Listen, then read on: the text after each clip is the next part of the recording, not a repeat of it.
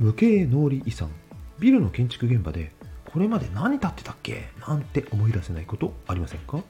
取り壊された後も何があったかはっきりと思い出せたならそれはきっと奇跡の無形価値。